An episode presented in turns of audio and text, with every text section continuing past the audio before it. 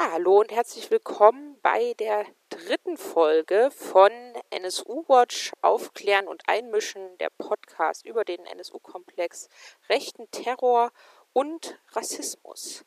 Ja, in dieser Folge wollen wir wieder nach München schauen zum NSU-Prozess und dem aktuellen Verlauf, da auch wieder eine neue Prognose wagen, wann der Prozess enden könnte. Und dann gibt es ähm, die Rubrik der Blick ins Bündnis, nämlich sozusagen in das NSU-Watch-Bündnis und wir schauen nach Nordrhein-Westfalen zum Wehrhahn-Prozess und ganz am Ende, ganz neu, werden wir ein paar ähm, Termine sozusagen ansagen, wo wir auf Veranstaltungen zu treffen sind, auf Veranstaltungen sprechen. Aber erstmal begrüße ich wieder bei mir Robert Andreas. Hallo.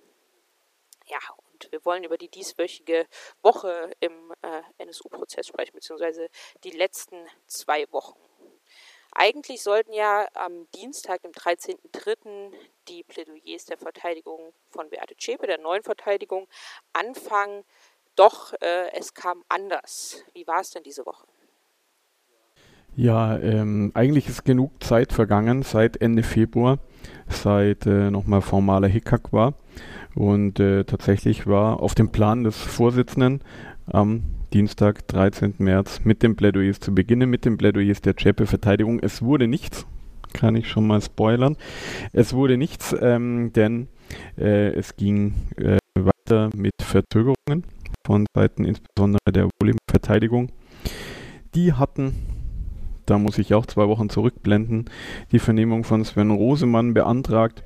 Sie ergänzten diesen Be diese Beweisanträge noch äh, mit, der, mit dem Antrag Protokolle einer Vernehmung von Sven Rosemann beim Bundeskriminalamt auf der einen Seite und mit den Aussagen von Juk Puskaric beim NSU-Untersuchungsausschuss auf der anderen Seite in Baden-Württemberg äh, zu ergänzen.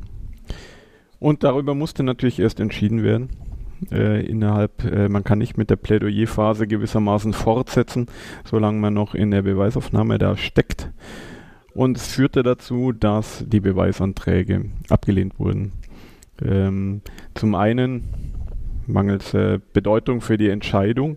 Äh, zum anderen äh, hat Götzl zum ersten Mal äh, dieses äh, neue Schwert ausgepackt und äh, gesagt, diese Beweisanträge sind auch zu spät gestellt. Es gibt die Frist zur Stellung von Beweisanträgen aus dem letzten März, also im Jahr 2017. Das ist jetzt ein Jahr überschritten und ähm, tatsächlich ähm, endet die Chance, nicht in einem Prozess Beweisanträge zu stellen, aber Götzl hat es eben zur Auflage gemacht, dass die, eine verzögerte Stellung nach März letzten Jahres gesondert begründet werden muss. Er hat der Verteidigung von Ralf Wohleben vor zwei Wochen extra Gelegenheit gegeben, da quasi Gründe nachzuliefern, dazu Stellung zu nehmen. Das haben sie nicht gemacht. Und deswegen wurden diese Beweisanträge jetzt äh, zum Teil als Beweisermittlungsanträge klassifiziert und abgelehnt, aber auch gesagt, naja, selbst wenn es Beweisanträge wären, ähm, die sind jetzt zu spät gestellt und hier überwiegt doch eindeutig die Prozessverschleppungsabsicht. Das sind ins Gerate wohl rein vermutete, unbegründete, äh, zum Teil frei erfundene ähm, Beweistatsachen, von denen Rede ist. Und ähm, das war Ablehnung. Jetzt kam es, äh, um, um nochmal auf die äh, Verzögerung zu kommen. Es kam, wie es so oft kam im NSU-Prozess, auf die Ablehnung eines Beweisantrags. Reagierte die Verteidigung Wohleben. Ganz selten haben sie es ja in Form der juristischen Gegenvorstellung gemacht. Fast immer haben sie aber mit der Stellung von Ablehnungsgesuchen, also den sogenannten Befangenheitsanträgen, reagiert. Auch diesmal gegen den Vorsitzenden Richter und alle weiteren Richterinnen und Richter haben sie Ablehnungsgesuche eingereicht.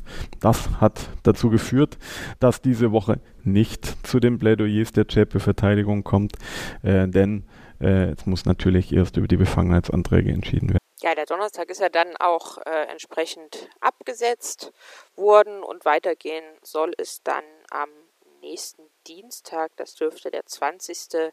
März sein. Nun war es aber am diesem Dienstag, also am 13. so, dass ja alle erwartet haben, dass die Chepe-Verteidigung anfängt mit den Plädoyers und das hat dann dafür gesorgt, dass einfach wieder viel mehr BeobachterInnen ähm, da waren, dass es tatsächlich Einlassstopps mal wieder gab und dass diese 50 Plätze Öffentlichkeit, 50 Plätze Presse, die ja dann auch an die Öffentlichkeit weitergegeben werden, wenn nicht alle PressevertreterInnen ähm, kommen oder nicht so viele, dass die alle besetzt waren und es war dann ja schon ja eine etwas seltsame ähm, Atmosphäre, weil als dann äh, die Angeklagte Schäpe den Raum betreten hat, gingen wie immer die Kameras los oder an den Tagen, an denen fotografiert werden darf, hört man dann Kamera klicken und die ganzen ähm, BeobachterInnen in der allerletzten Reihe sind aufgestanden, um auch mal nach vorne zu schauen. Und das ist ähm, schon eine sehr ja, seltsame Atmosphäre, wo Chepe wie so ein Popstar irgendwie reinkommt, zu dem ja auch von der Presse durchaus ähm, aufgebaut wurde. Und eigentlich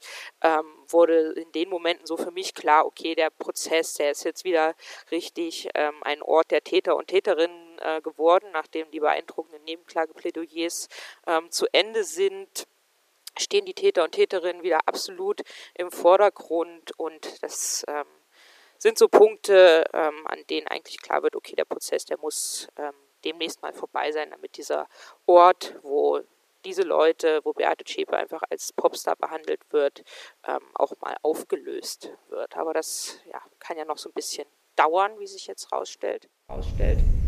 Oh, ich bin, äh, also dass natürlich in der Plädoyerphase ähm, viele Menschen Interesse haben, wie reagiert die Verteidigung auf die Anklage der Bundesanwaltschaft und auf die vielen Anklage äh, Vorwür und Vorwürfe äh, aus den Nebenklageplädoyers. Das äh, finde ich jetzt erstmal äh, normal. Das ist ein Interesse auf den Prozess lockt. Äh, viel, eher, viel eher würde ich kritisieren diese Kreativlosigkeit der Medien, diese, diese ähm, unwahrscheinliche Fixierung Bilder von Beate Zschäpe und ihren Anwältinnen und Anwälten zu haben. Ähm, also dass das quasi NSU-Geschehen, NSU-Komplex und NSU-Prozess symbolisiert. Äh, das ist ähm, halt schade, das auch so geworden da eben alle ständig Chepe-Bilder veröffentlichen im Zusammenhang mit NSU-Prozess, wollen alle anderen Medien, wenn sie was über NSU-Prozess machen, auch Chepe-Bilder veröffentlichen. Und dieser Automatismus, den würde ich auch kritisieren. Es ist jetzt einfach äh, die, die Phase, in der natürlich so wahrscheinlich auch in den Plädoyers so manch Quatsch aus äh, oder nur Quatsch aus Verteidigungsperspektive äh, kommt. Das ähm, glaube ich nicht, dass es nochmal die, die äh, wirklich äh, wichtigen Punkte der des Bundesanwaltschaftsplädoyers oder der viel wichtigeren Punkte der Nebenklageplädoyers irgendwie verwässert. Das äh, kann ich mir nicht vorstellen, trotz dieser kurzfristigen ja, äh, Aufmerksamkeitslenkung jetzt auf Nazis und ihre Verteidiger. Ja, natürlich, wir rufen immer dazu aus, den Prozess zu äh, besuchen, es zu beobachten, kritisch zu begleiten, solidarisch mit den betroffenen Angehörigen, mit den Nebenklagevertreterinnen zu sein. Das machen wir auch natürlich weiterhin. Ähm, und dann ähm, ja, natürlich ist es immer gut, wenn es da Aufmerksamkeit gibt, aber es ist manchmal ein wenig ähm, seltsam ähm, vom Gefühl her. Aber ja, nutzt die letzten Gelegenheiten äh, in den äh, NSU-Prozess zu kommen als Beobachterinnen und Beobachter, denn ja, sehr lange wird es nicht mehr dauern. Schauen wir mal, wie lange noch? Was wäre denn die Prognose? Jetzt hat sich ja ein bisschen, ein bisschen verschoben tatsächlich? Wie lange nach hinten würdest du denn sagen? Unsere letzten beiden Prognosen waren, dass es enden wird, Ende April oder enden könnte Ende April, rein rechnerisch, sehr konservativ sozusagen ähm, gerechnet, wenig aufs Bauchgefühl gehört. Jetzt verschiebt sich. Was würdest du sagen, um wie viele Wochen verschiebt sich das jetzt, wenn es nicht mehr die Woche 24, 25, 26 April ist? Also ist ja kein Geheimnis, ähm, wie lange die Plädoyers dauern. Götzl hat abgefragt bei den Verteidigerinnen und Verteidigern und man kommt da vielleicht auf fünf, sechs Prozesstage insgesamter Dauer. Und da muss man einfach dazu rechnen, dass es eine Pause geben wird, die äh, Götzl vor Verkündung des Urteils machen wird mehr oder weniger vielleicht im Bereich einer Woche, knapp drunter oder drüber.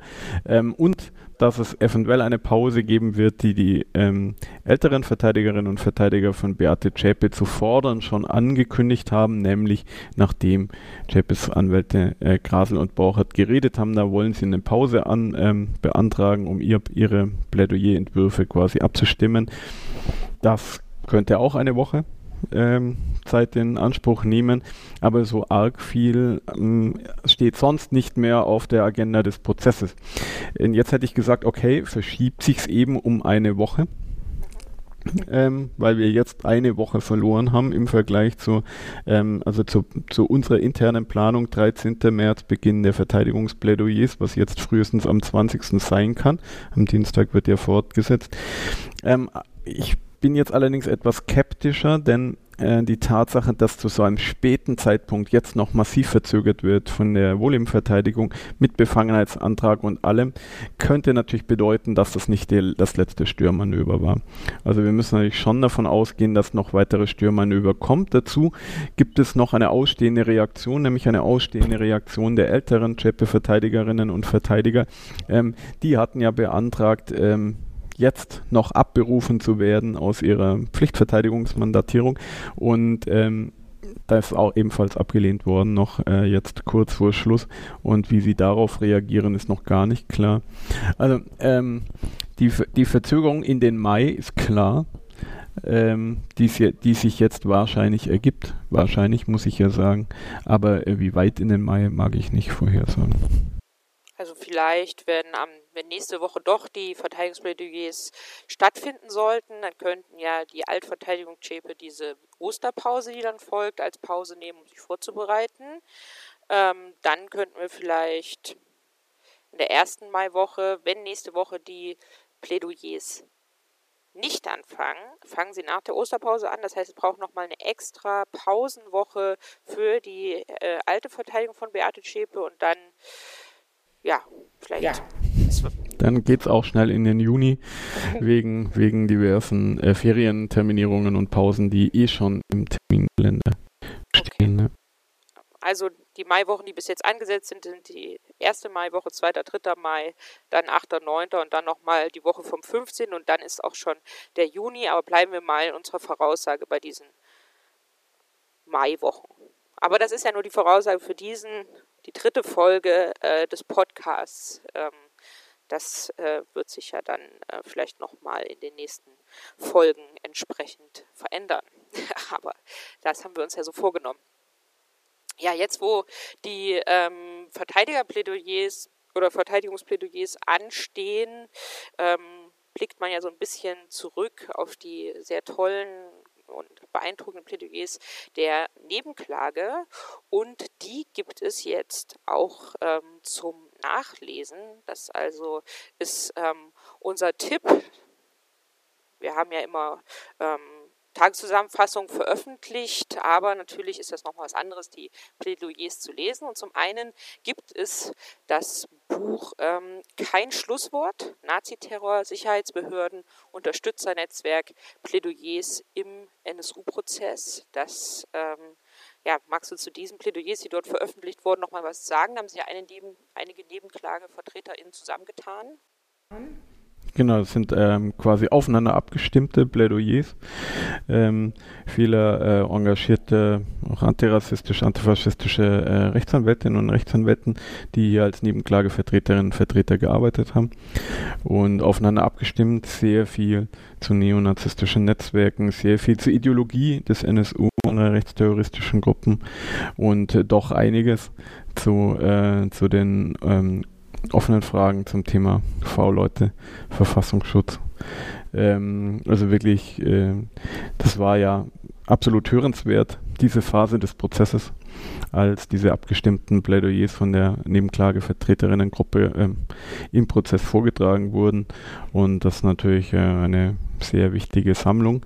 Das sind auch noch äh, Beiträge von Angelika Lex dabei, ähm, die sie äh, vor äh, ja, zu einem früheren Zeitpunkt äh, gehalten hat, denn äh, sie ist ja leider verstorben vor der weit vor der Plädoyerphase, aber ähm, ihre Arbeit wird quasi erneut gewürdigt in diesem Plädoyerband der Nebenklagevertreterin. Und auch die neben, einige Nebenklägerinnen selbst, nämlich äh, Elif Kupaschik und Gamse Kupaschik und auch Betroffene von dem äh, Bombenanschlag in der Kolbstraße, auch ihre Worte während der Plädoyerphase sind in diesem Buch kein Schlusswort abgedruckt. Also das auf jeden Fall ähm, eine große Leseempfehlung von uns. Ähm, Gleichzeitig ähm, haben auch die Nebenklagevertreter Ebert äh, oder der Nebenklagevertreter Ebert Reinecke hat auch sein ähm, Plädoyer online gestellt auf seinem Blog. Und ähm, Mehmet Daimagüler hat ähm, auch sein Plädoyer als Buch veröffentlicht, nämlich schon im November. Das heißt, Empörung reicht nicht. Unser Staat hat versagt. Jetzt sind wir dran.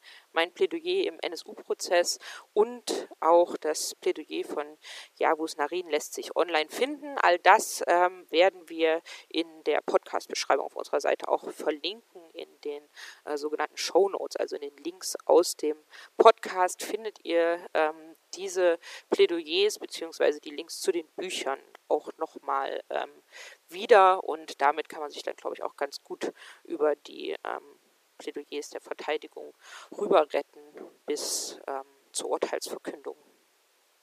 Ja, das ist äh, unsere Empfehlung und wir warten jetzt ab, wie es weitergeht im NSU-Prozess. Ich bedanke mich auch für dieses Mal wieder, dass du dabei warst und wir hören uns beim nächsten Mal wieder. Vielen Dank.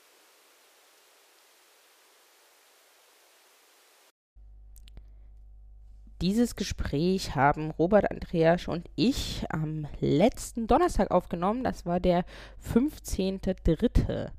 Und wir sind es ja gewohnt, dass im Punkto NSU-Prozess die Infos und Informationen nicht immer eine lange Haltbarkeit haben. Und so ist es auch in dieser Woche. Deswegen sei das jetzt noch am Sonntag, den 18.3.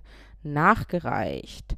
Und zwar ist zum einen der Dienstag, der 20.03. abgesetzt worden vom Gericht. Es soll jetzt weitergehen am Mittwoch und Donnerstag. So ist es momentan noch geplant. Und dann steht natürlich wirklich in den Sternen, ob die ähm, Plädoyers der Verteidigung dann anfangen können und ob damit die Prognose oder das weitere Vorgehen im Prozess, wie wir es in dem Gespräch besprochen haben, noch einzuhalten ist. Und dafür noch viel wichtiger ist eine weitere Information, die ähm, jetzt medial verbreitet wurde, nämlich, dass André Eminger einen weiteren Verteidiger bekommen soll. Ähm, Björn Clemens hat sich wohl an das Gericht gewandt und will als Pflichtverteidiger dem Angeklagten Eminger beigeordnet werden. Björn Clemens ist schon häufiger als Anwalt in Erscheinung getreten, ist also kein Unbekannter und er hat auch selber eine Vergangenheit unter anderem bei den Republikanern. Und zuletzt war er zum Beispiel tätig im Prozess gegen das Aktionsbüro Mittelrhein, was ja im letzten Jahr geplatzt ist, weil der Richter dort in Rente gehen musste. Ja, und dieser Björn Clemens hat sich jetzt an das Gericht gewandt und möchte als Pflichtverteidiger beigeordnet werden. Dazu ist nochmal zu beachten, dass ähm, fast alle VerteidigerInnen als PflichtverteidigerInnen beigeordnet sind was aber nicht heißt, dass das irgendwelche Anwälte und Anwältinnen sind. Nein, die sind von den Angeklagten alle ausgesucht worden und dann vom Gericht als Pflichtverteidigerin beigeordnet worden. Das ist äh, vor allem eine finanzielle Frage, wer also die Kosten trägt und die Tagessätze zahlt. Pflichtverteidigerin, da wird das staatlich gemacht und bei ähm, WahlverteidigerInnen, die müssen selbst bezahlt werden, von wem auch immer. Ja, und diese Meldung ähm, hieß nun, dass auch André Eminger einen weiteren Pflichtverteidiger zugeordnet bekommen könnte, so wie es bei Beate Zschäpe ja der Fall war mit ihrem neuen Pflichtverteidiger, also auch schon seit über 200 Prozesstagen ähm, anwesenden ähm, Herrn Grasel, der ist als Pflichtverteidiger beigeordnet, während aber der Anwalt Borchardt, den sie auch gern als Pflichtverteidiger gehabt hätte, nicht als Pflichtverteidigung beigeordnet wurde, sondern der ist Wahlverteidiger geblieben. Genauso sind Pflichtverteidiger in ähm, Sturm, Stahl und Heer die hat sich Bernd Schäfer auch ausgesucht, sind dann beigeordnet worden. Und bei ähm, Ralf Wohleben waren eben die beiden PflichtverteidigerInnen, die er ausgesucht hat. Erst Schneiders und Klempke und dann ist der Wolfram Narath noch beigeordnet worden. Der ist aber auch ausgesucht worden. Und das ist auch wohl die Argumentation, nämlich, dass die beiden Angeklagten weitere ähm, PflichtverteidigerInnen hätten und André Eminger jetzt auch einen brauchen würde. Und da gibt es nun mehrere Möglichkeiten, was passieren könnte.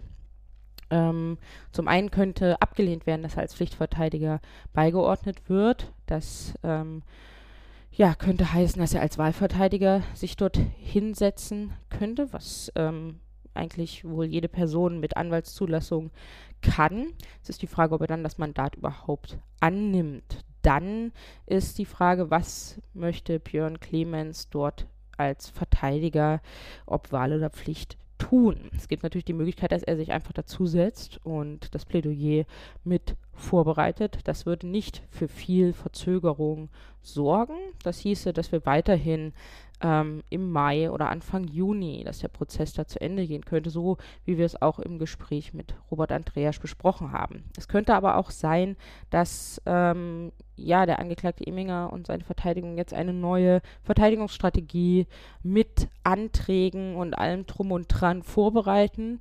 Und wenn das der Fall sein sollte, dann wird sich der Prozess wahrscheinlich ganz schön massiv verzögern und dann können wir auch keine Prognosen mehr wagen. Unsere momentanen Prognosen beruhen ja darauf, dass wir praktisch zählen können. Wir wissen ungefähr, es wurde angekündigt, wie lange braucht wer ähm, für die restlichen Plädoyers und welche Pausen braucht es nochmal und so weiter.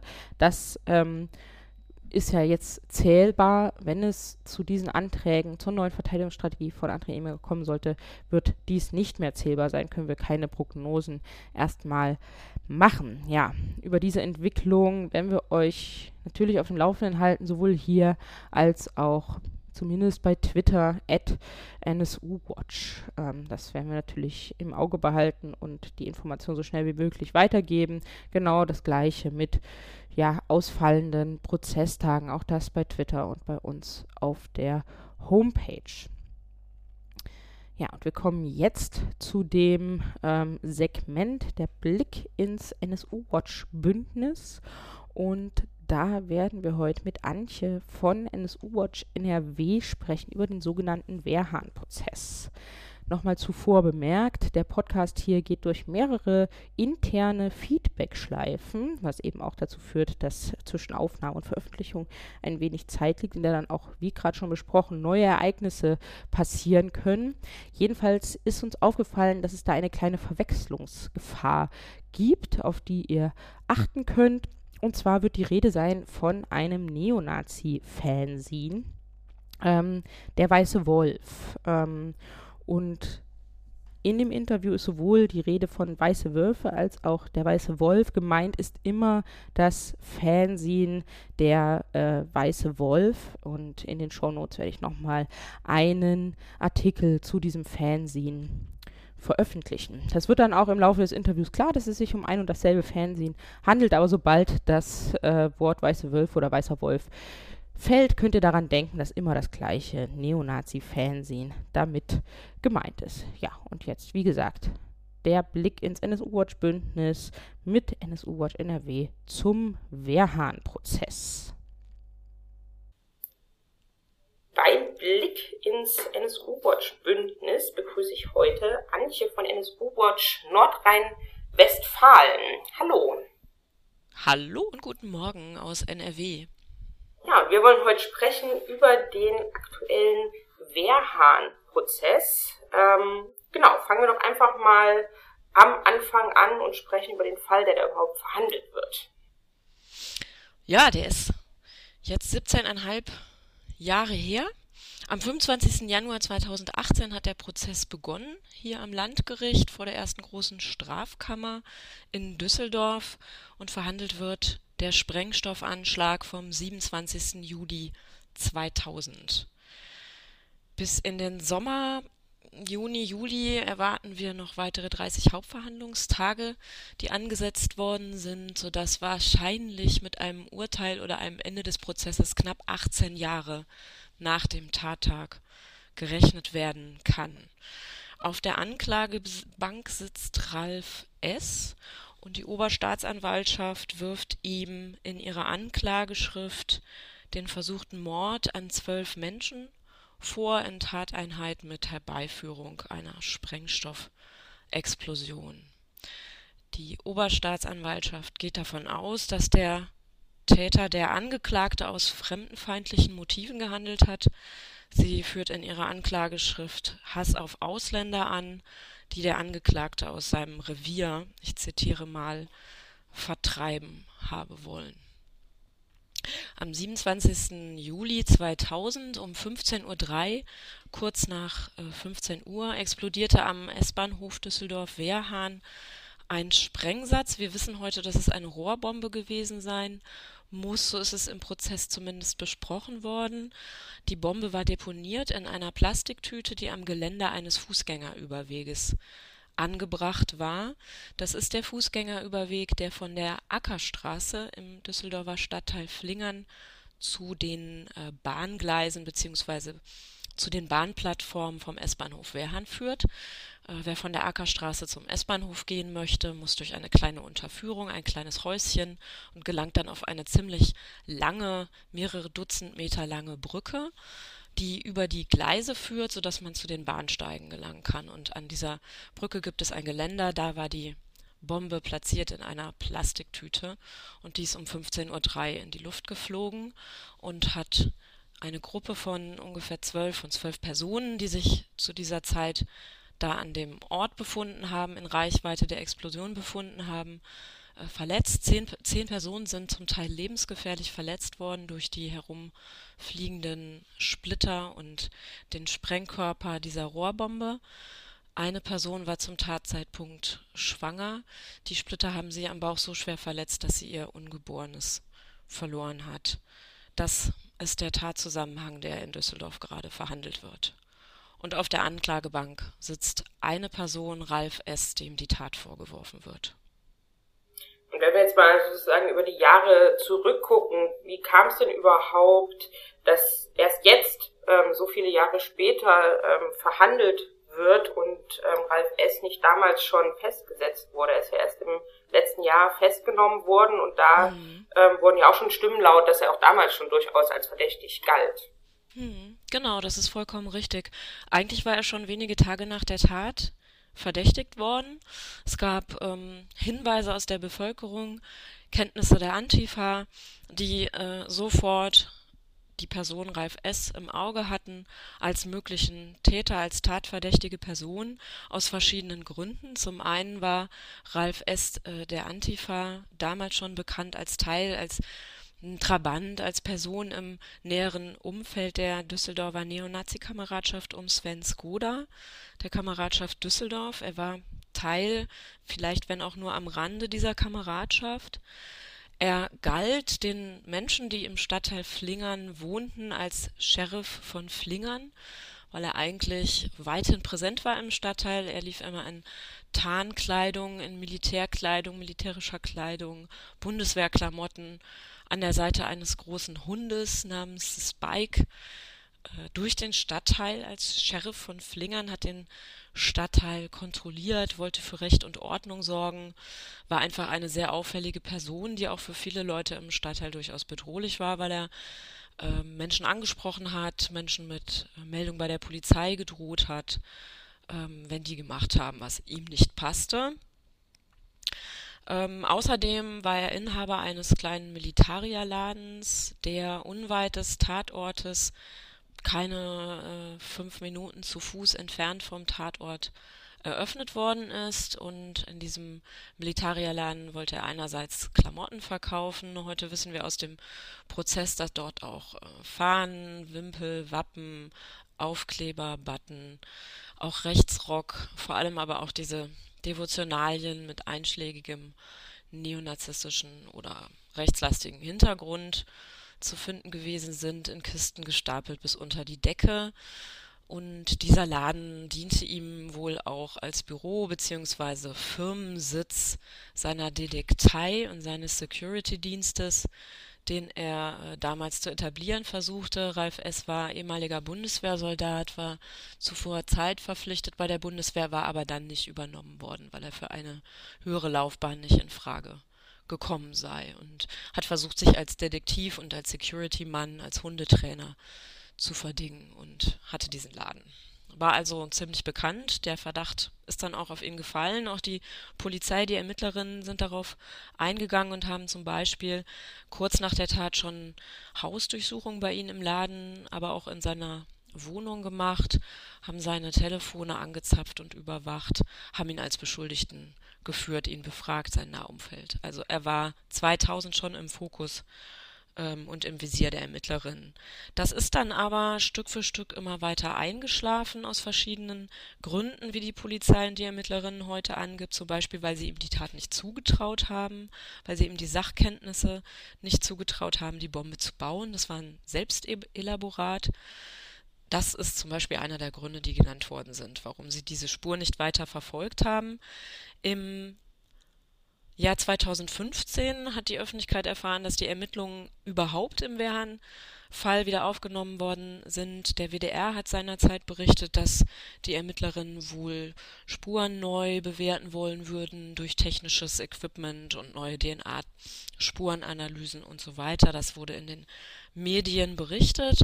Überraschend war dann aber doch, dass am 1. Februar 2017 der Tatverdächtige verhaftet worden ist. Die Presse wusste das dann am frühen Morgen schon. Es ging über die Live-Ticker äh, dringend Tatverdächtiger ist verhaftet worden und nachmittags hat dann die Konferenz stattgefunden und die Polizei hat erzählt und dort berichtet, dass sie verschiedene Gründe hatten, warum sie ihn jetzt nach äh, 16,5 Jahren, das ist ja nun auch schon ein Jahr her, verhaftet haben.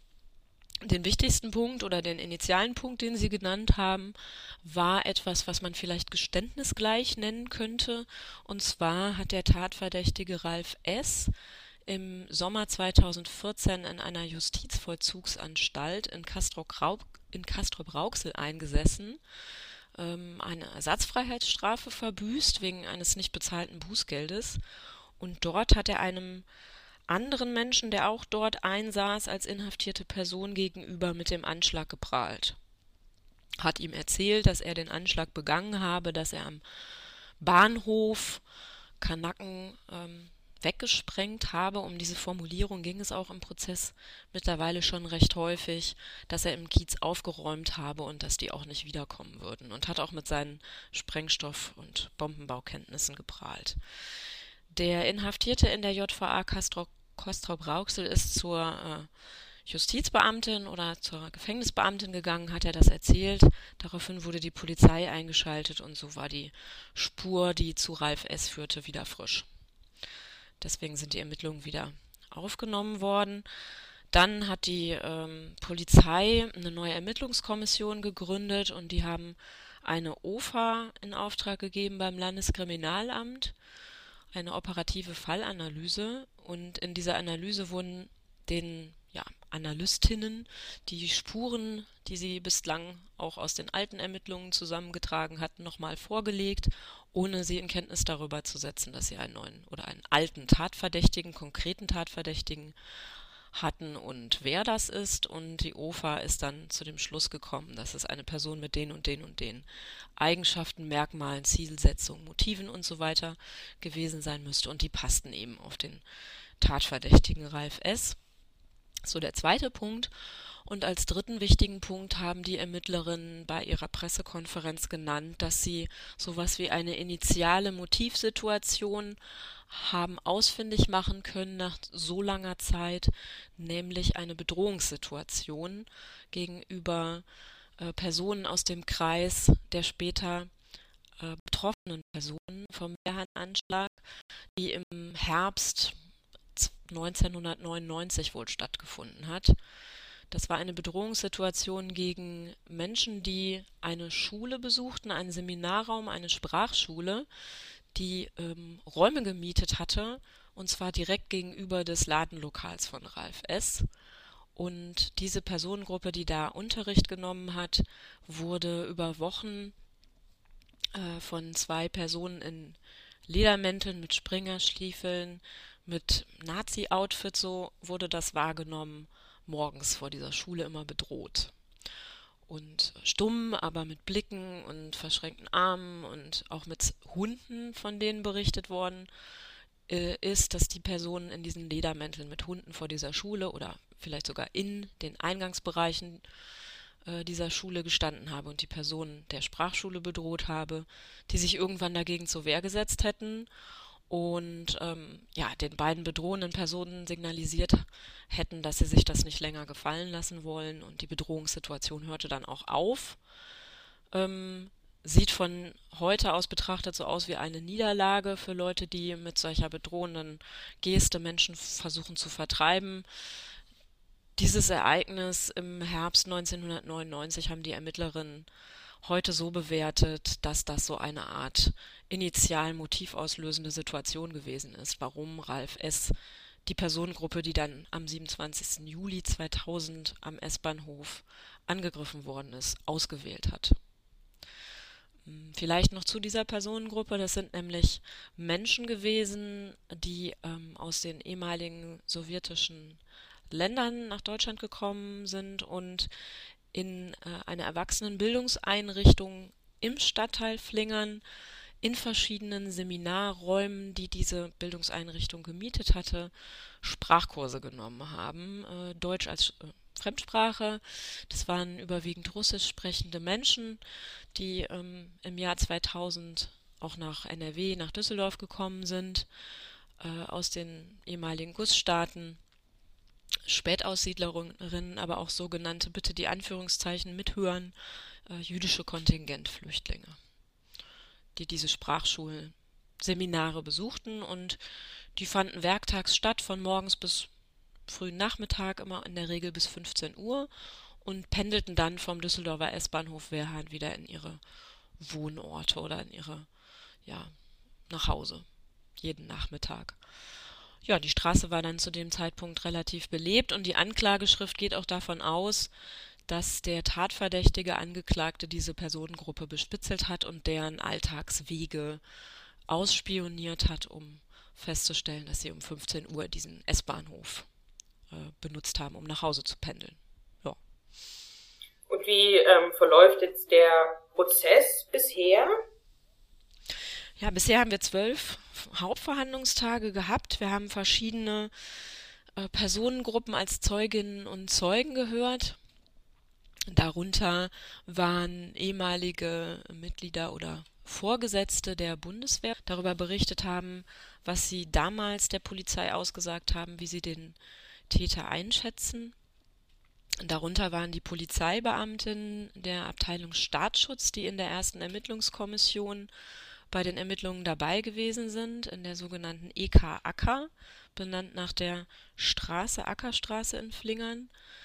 Darunter waren ehemalige Freundinnen, Beziehungen, Partnerinnen von Ralf S., äh, die Aussagen früher, aber auch jetzt nach 2014 gemacht haben, ähm, zu ihrem Wissen über die Dinge, die er ihnen erzählt hat, weil sie damals schon Partnerin waren oder ihm später von ihm erzählt worden sind, weil sie später Partnerin von ihm waren.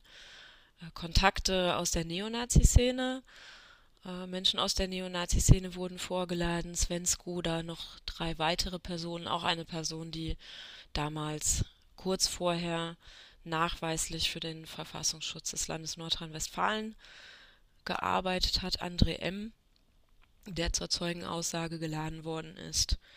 Wir hatten äh, Sozialarbeiterinnen aus der JVA Castro, Castro Brauxel da, die darüber berichtet haben, äh, ob Ralf S. ihnen Unterlagen gezeigt hat vom Anschlag und davon erzählt hat, dass er mal beschuldigt worden sei.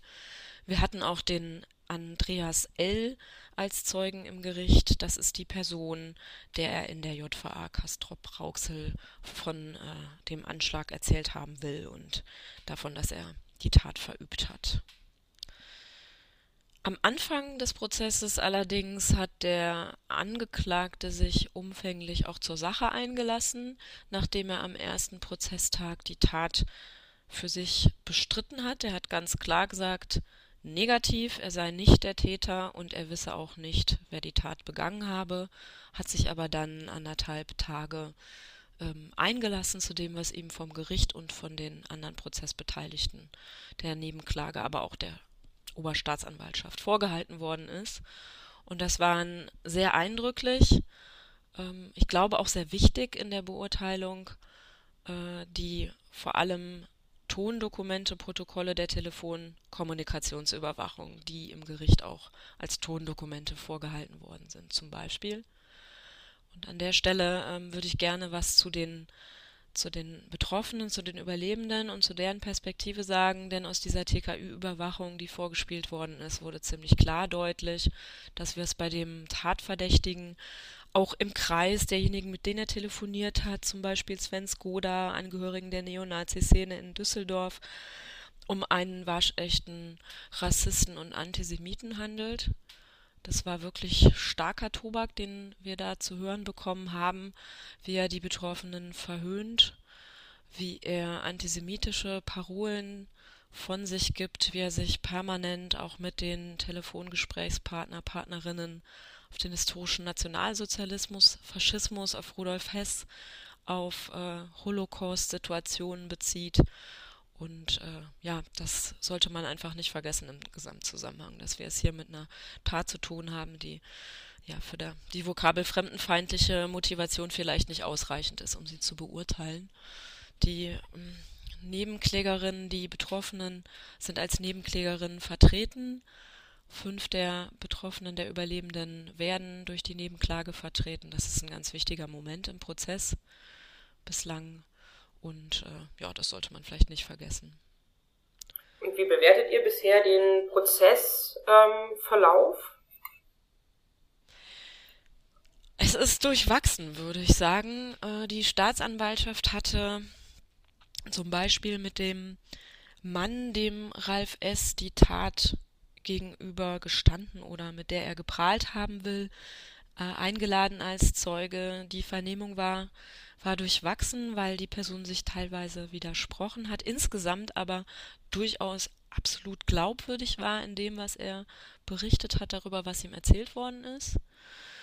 Ähm, gleichzeitig waren einige etwas schwierige, komplizierte Momente in der Beweisaufnahme dabei, als die ehemaligen Partnerinnen, Ex-Freundinnen des Angeklagten verhört worden sind, die nach 2014 den Angeklagten schwer belastet haben. Eine der äh, Partnerinnen, die damals mit ihm tatsächlich liiert war, hatte ähm, angegeben, dass Ralf S. vorher mit ihr darüber gesprochen habe, dass man mal was unternehmen müsse im Stadtteil gegen die Ausländer in Anführungszeichen, Zitat, ähm, dass man da mal was machen müsste, dass man die vertreiben müsse. Sie hat diese, diese Einschätzung oder diese Erinnerung jetzt im Gerichtssaal wieder etwas ähm, zurückgeschraubt, wieder etwas kleiner gemacht, als sie wohl in den Ermittlungen nach 2014 aufgenommen worden ist. Sie hat aber zum Beispiel auch berichtet, dass sie die ähm, vermutlich die Bombe, die zum Einsatz gekommen ist, in der Küche des Angeklagten gesehen haben will.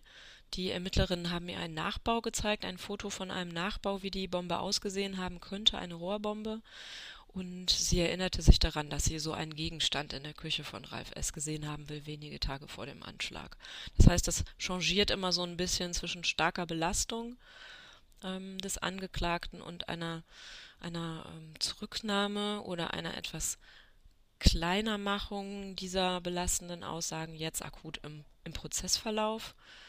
Ähm, darunter zum Beispiel auch die Mitarbeiterin, Besitzerin eines Tattoo-Shops, bei der äh, Ralf S. am Tattag selbst gewesen sein will, mehrfach.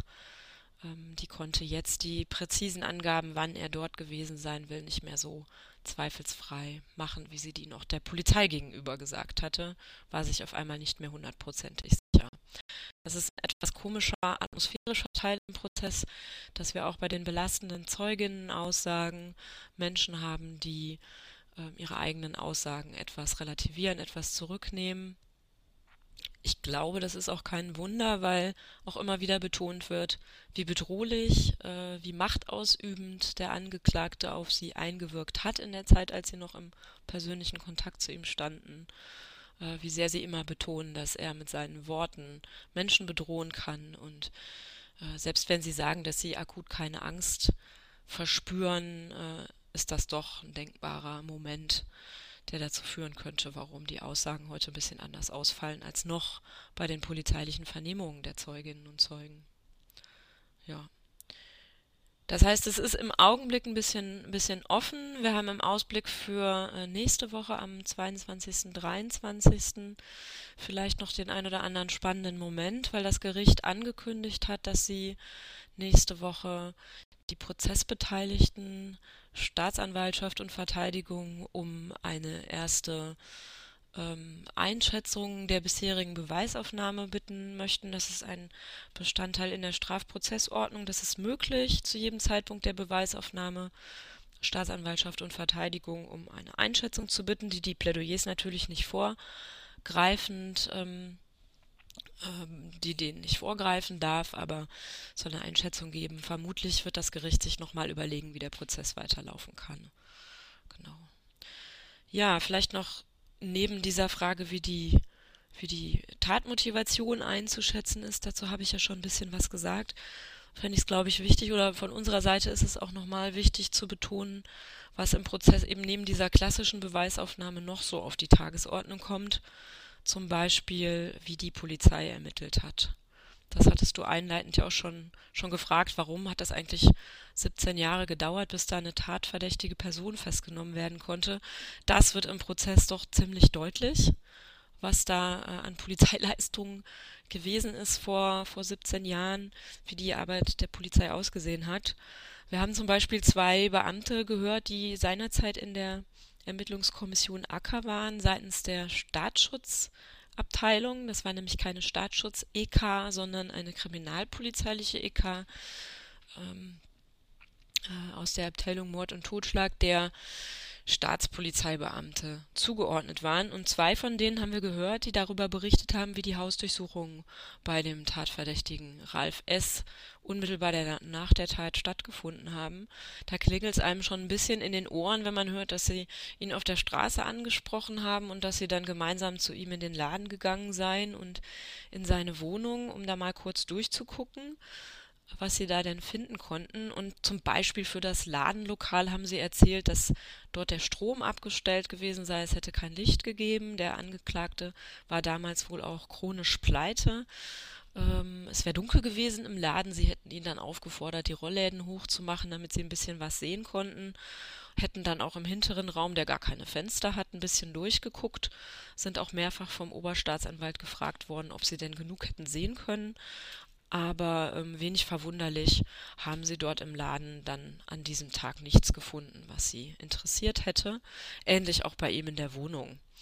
Im Untersuchungsausschuss ist das schon mal Thema geworden, im äh, Landtag von NRW. Da war der Wehrhahn-Anschlag ja auch Teil des ähm, Untersuchungsauftrages. Da hatte der damalige Ermittlungskommissionsleiter das Ganze auch beurteilt, hatte gesagt, da hätte wohl ein ähm, laienhafter Stubendurchgang stattgefunden und jetzt im Prozess wird dann nochmal deutlich, dass das eigentlich sogar noch übertrieben ist. Also die haben da ein bisschen im Dunkeln rumgeguckt, vielleicht ein Blatt Papier hochgehoben, aber das war's dann.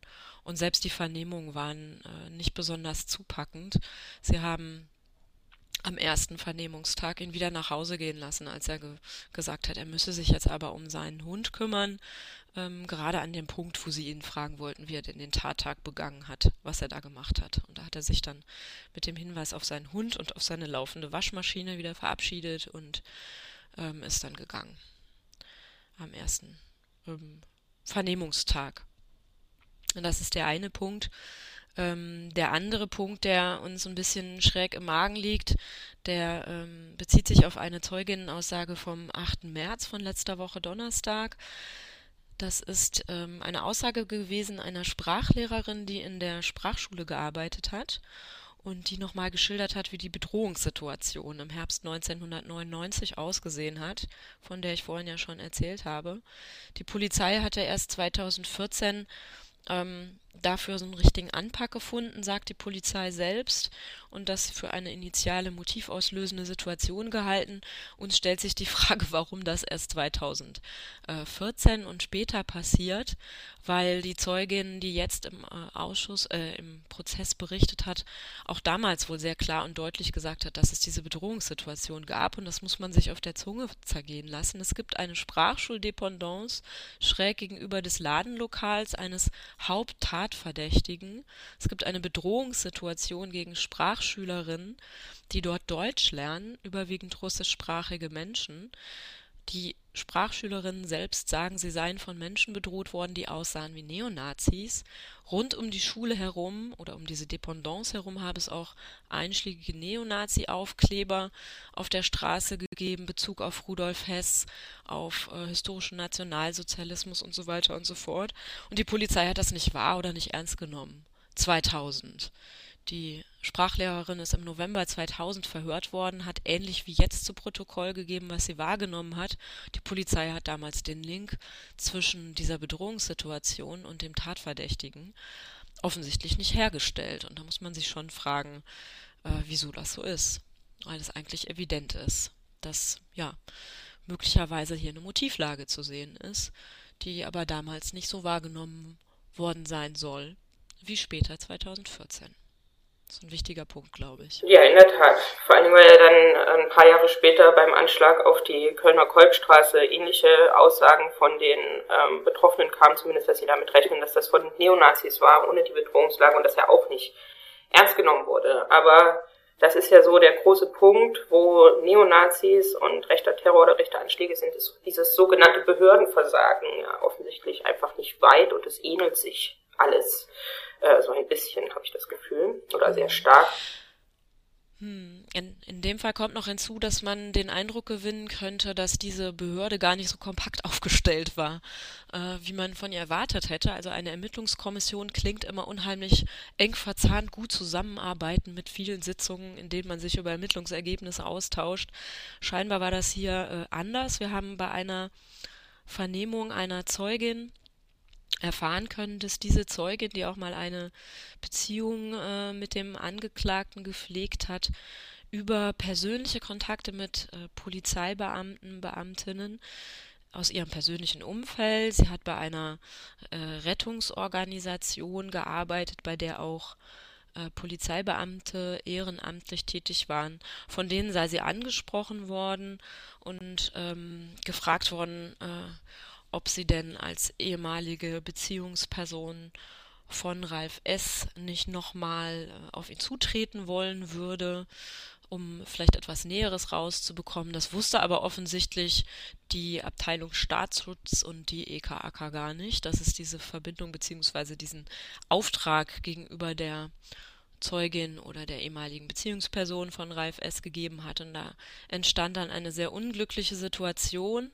weil einer der Staatsschutzbeamten diese Frau vor dem Laden von Ralf S. wohl getroffen hat, sie auch persönlich kannte, sie gefragt hat, was sie da zu suchen hat und sie zur Vernehmung mitgenommen hat, ähm, sie eine Aussage darüber gemacht hat, wie sie den Tatverdächtigen wahrgenommen hat. Sie hat ihn als durchgeknallten Psychopathen beschrieben in ihrer Aussage bei der Polizei ähm, hat dann auch äh, geschildert, dass sie als Person angesprochen worden sei, um Ralf S. Äh, etwas näher auf die Pelle zu rücken und vielleicht Informationen zum Anschlag zu bekommen durch die Polizei und ihre Bekannten, die bei der Polizei arbeiten.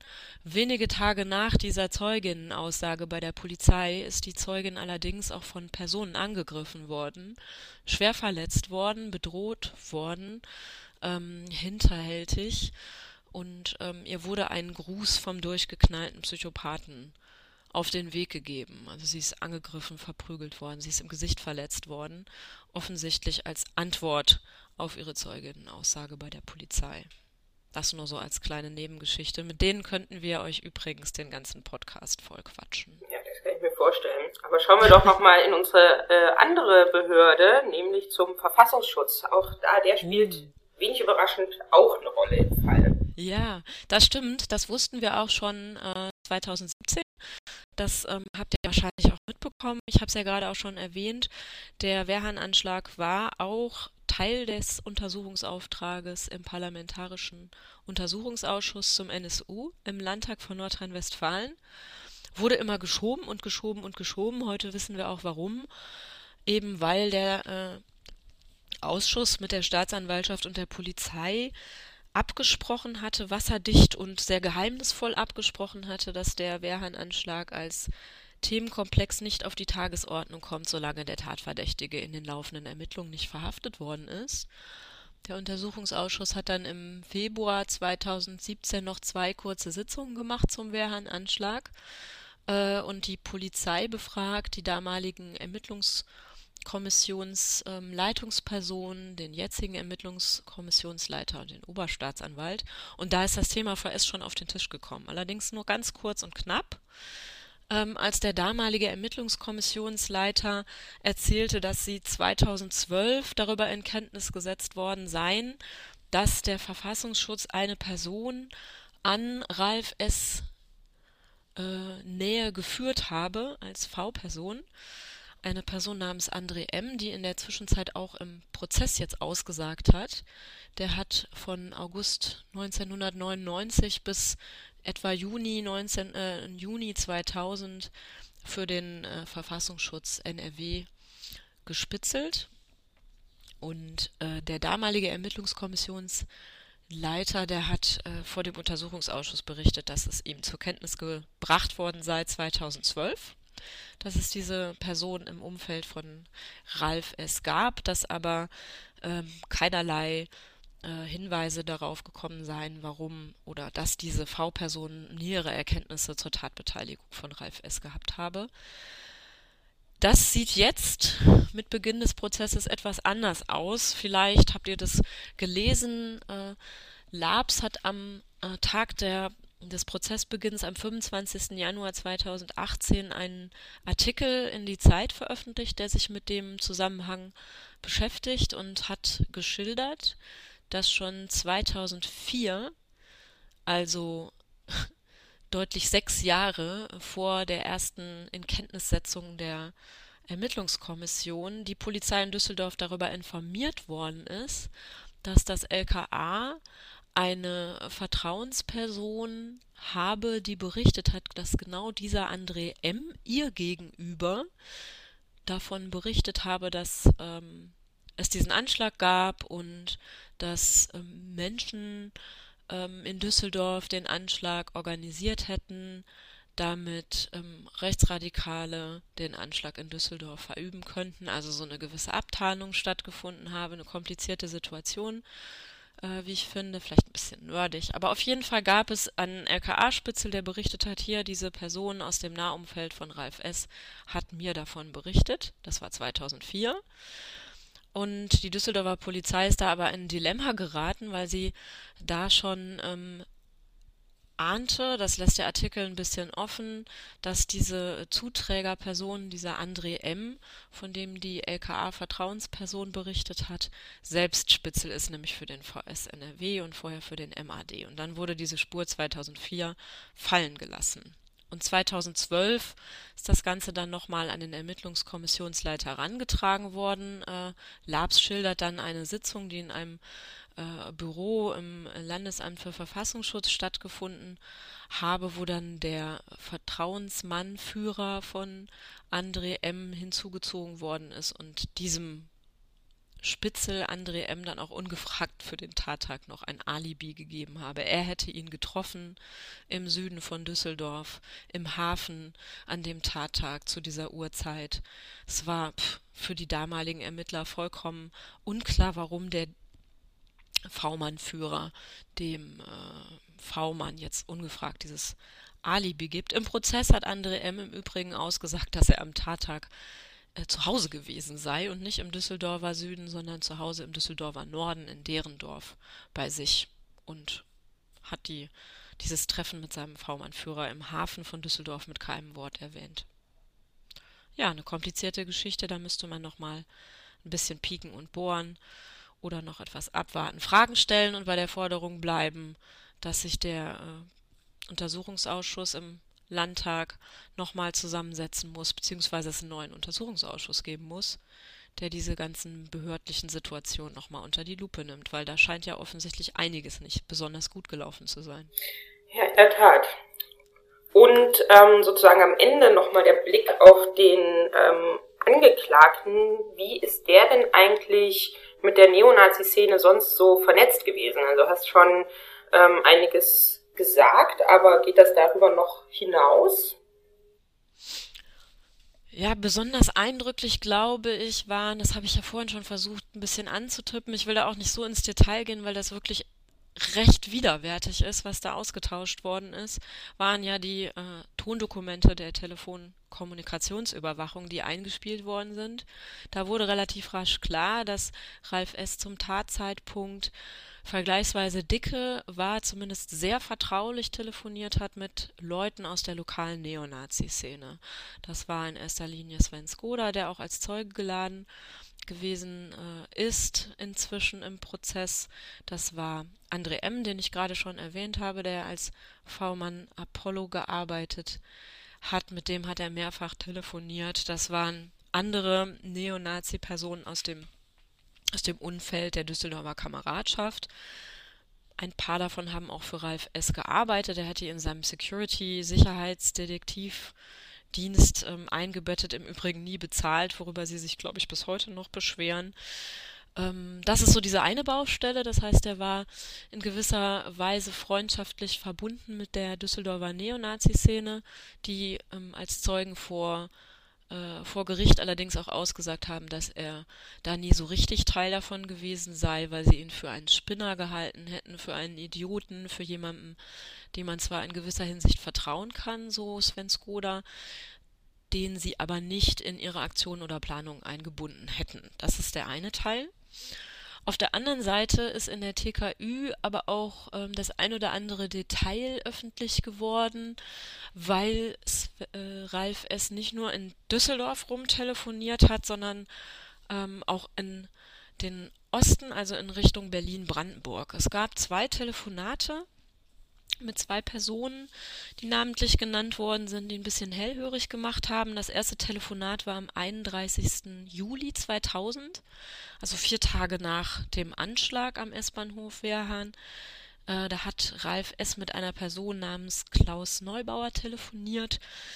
Der saß zu der Zeit in der JVA in Brandenburg, später dann JVA Tegel, ein Neonazi, der dort in der JVA Brandenburg Autor des äh, Knast-Neonazi-Fanseins Weiße Wölfe war und äh, außerdem für die Vereinigung germanischer Jugend in dieser äh, Knast-Fansein Weiße Wölfe geschrieben hat. Mit dem hat der Angeklagte telefoniert. Klaus Neubauer sagte dann, Mensch, ich habe auch schon von deinem Malheur in Düsseldorf gehört. Das war ein relativ vertrautes Telefonat.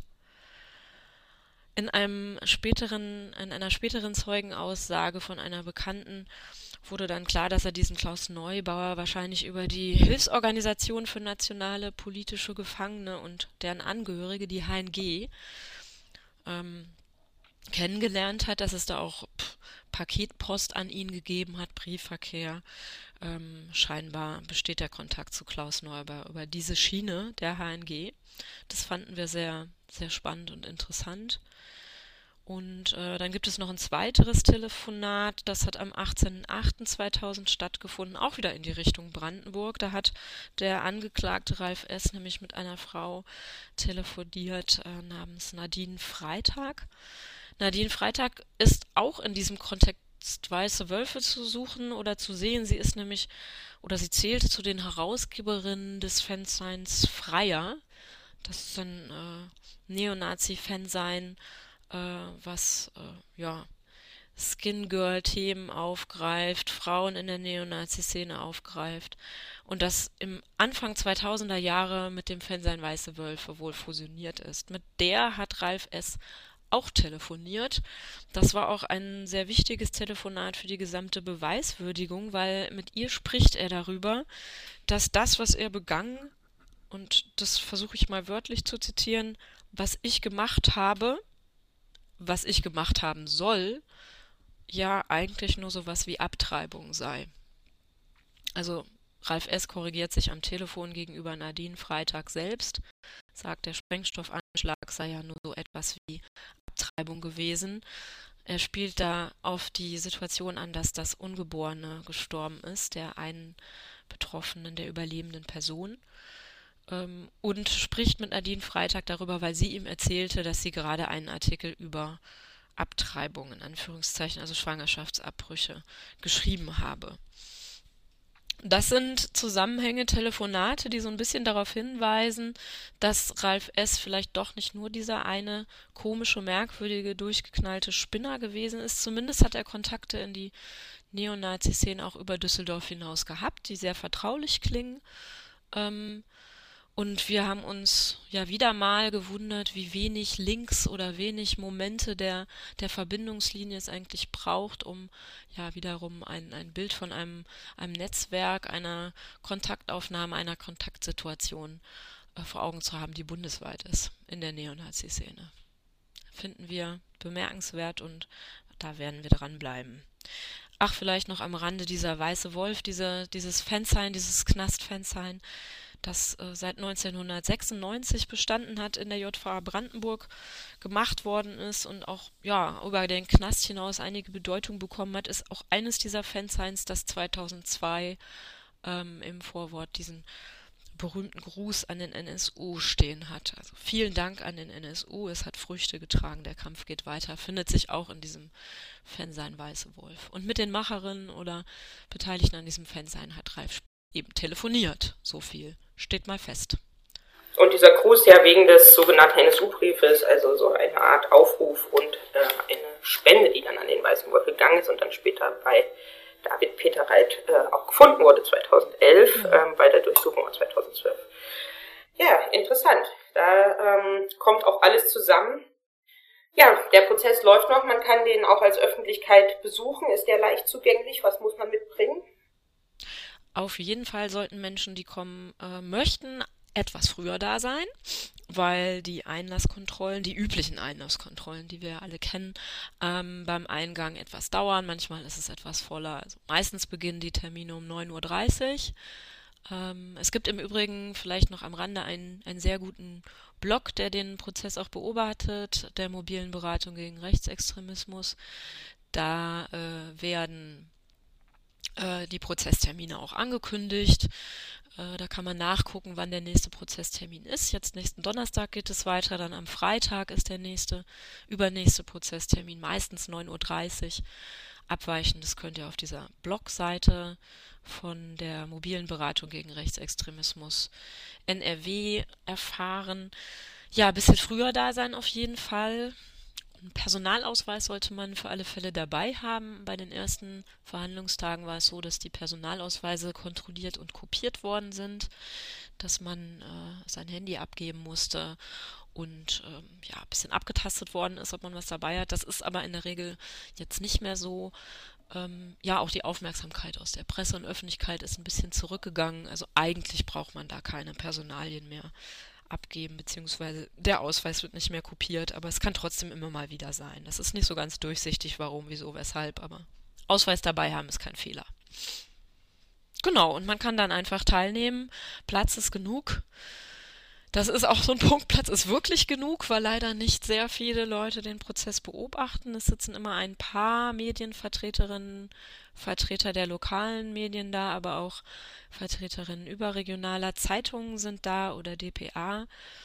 Ähm, wir beobachten den Prozess. Publikum ist ja sehr spärlich vorhanden. Und es wäre, glaube ich, gar nicht schlecht, wenn der eine oder die andere den Weg finden würde zum Landgericht in Düsseldorf. Ja, ich verlinke auch nochmal ähm, alles in den Show Notes, beziehungsweise den Links aus dem Podcast. Da könnt ihr auch nochmal mhm. den Blog von der mobilen Beratung sehen, die ganzen ähm, Prozesstage. Und dann hilft mir eben dazu aus, den Prozess auch kritisch zu begleiten und zu beobachten. Ja. Gut. Gerne, vielen Dank, das ist gut. Ja. ja. Vielen lieben Dank ähm, für das Gespräch und dann schauen wir mal, wie das weitergeht und hören uns sicherlich an dieser Stelle auch noch äh, weitere Male zu dem Prozess und auch zu allen ähm, Entwicklungen in Nordrhein-Westfalen. Vielen Dank dir. Ja, das machen wir. Super, danke. Mhm. Tschüss. Tschüss. Ja, und das war es auch schon fast mit der dritten Folge von NSU Watch Aufklären und Einmischen. Aber wie am Anfang versprochen, haben wir eine neue Rubrik eingeführt und zwar die Termine. Mit Termine ist gemeint, dass es ja viele Vorträge und Veranstaltungen rund um den NSU-Komplex ähm, bundesweit gibt und auch relativ häufig. Und da suchen wir dann immer einige raus oder die, die uns sozusagen ähm, ja, auffallen, die wir sehen können und geben die an euch weiter und dann könnt ihr, wenn ihr mögt, diese Veranstaltungen besuchen. Und zwar immer so für die nächsten ähm, zwei Wochen, einfach für die nächste Zeit. Ja, und da stehen tatsächlich auch einige Veranstaltungen an. Direkt kurzfristig am 19.03. Das ist der Montag, an dem dieser Podcast veröffentlicht äh, wird, ist ähm, NSU Watch Hessen zu Gast in Frankfurt am Main in der Brotfabrik und die Veranstaltung heißt Der NSU in Hessen Fragen über Fragen. Dann wird es in Berlin am 22. und 23.03. wieder die Möglichkeit geben, die NSU-Monologe anzuschauen im Heimathafen Neukölln. Die empfehlen wir ja immer allen. Ähm, dort wird aus der Sicht der Betroffenen und Angehörigen über den NSU, über die Mordserie, über die polizeilichen Ermittlungen gesprochen. Ja, und ebenfalls am 22.03. wird im UCI Flensburg der Film Aus dem Nichts von Fatih Akin gezeigt und danach werden wir von äh, NSU Watch da sein und über den NSU-Komplex sprechen, darüber, wo der Film diesen Komplex berührt und wo eben auch nicht und natürlich über den aktuellen Stand im ähm, Prozess auch sprechen.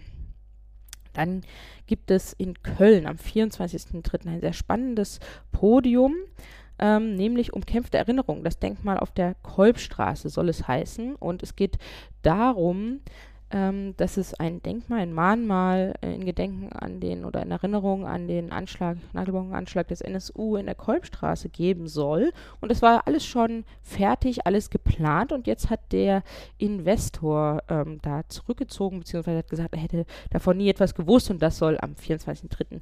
der VHS Köln ähm, diskutiert werden. Ja, und am nächsten Tag, am 25.03. in Rosenheim, wird Alia Sembol sprechen über ähm, den NSU-Prozess aus Opfer- und Betroffenenperspektive, also am 25.03. in Rosenheim. Und am 28.03., jetzt der letzte Termin für den März, werden die NSU-Monologe in Hamburg zu sehen sein, nämlich an der Helmut Schmidt Uni. ein kurzer Ausblick schon mal auf den April. Dort wird Fritz Burschel im Conne Island sprechen, der NSU-Komplex und die Saboteure der Aufklärung. So soll diese Veranstaltung heißen. Ja, vielleicht habt ihr Zeit und Lust, da einmal vorbeizuschauen und da könnt ihr dann auch Fragen stellen, diskutieren und so weiter.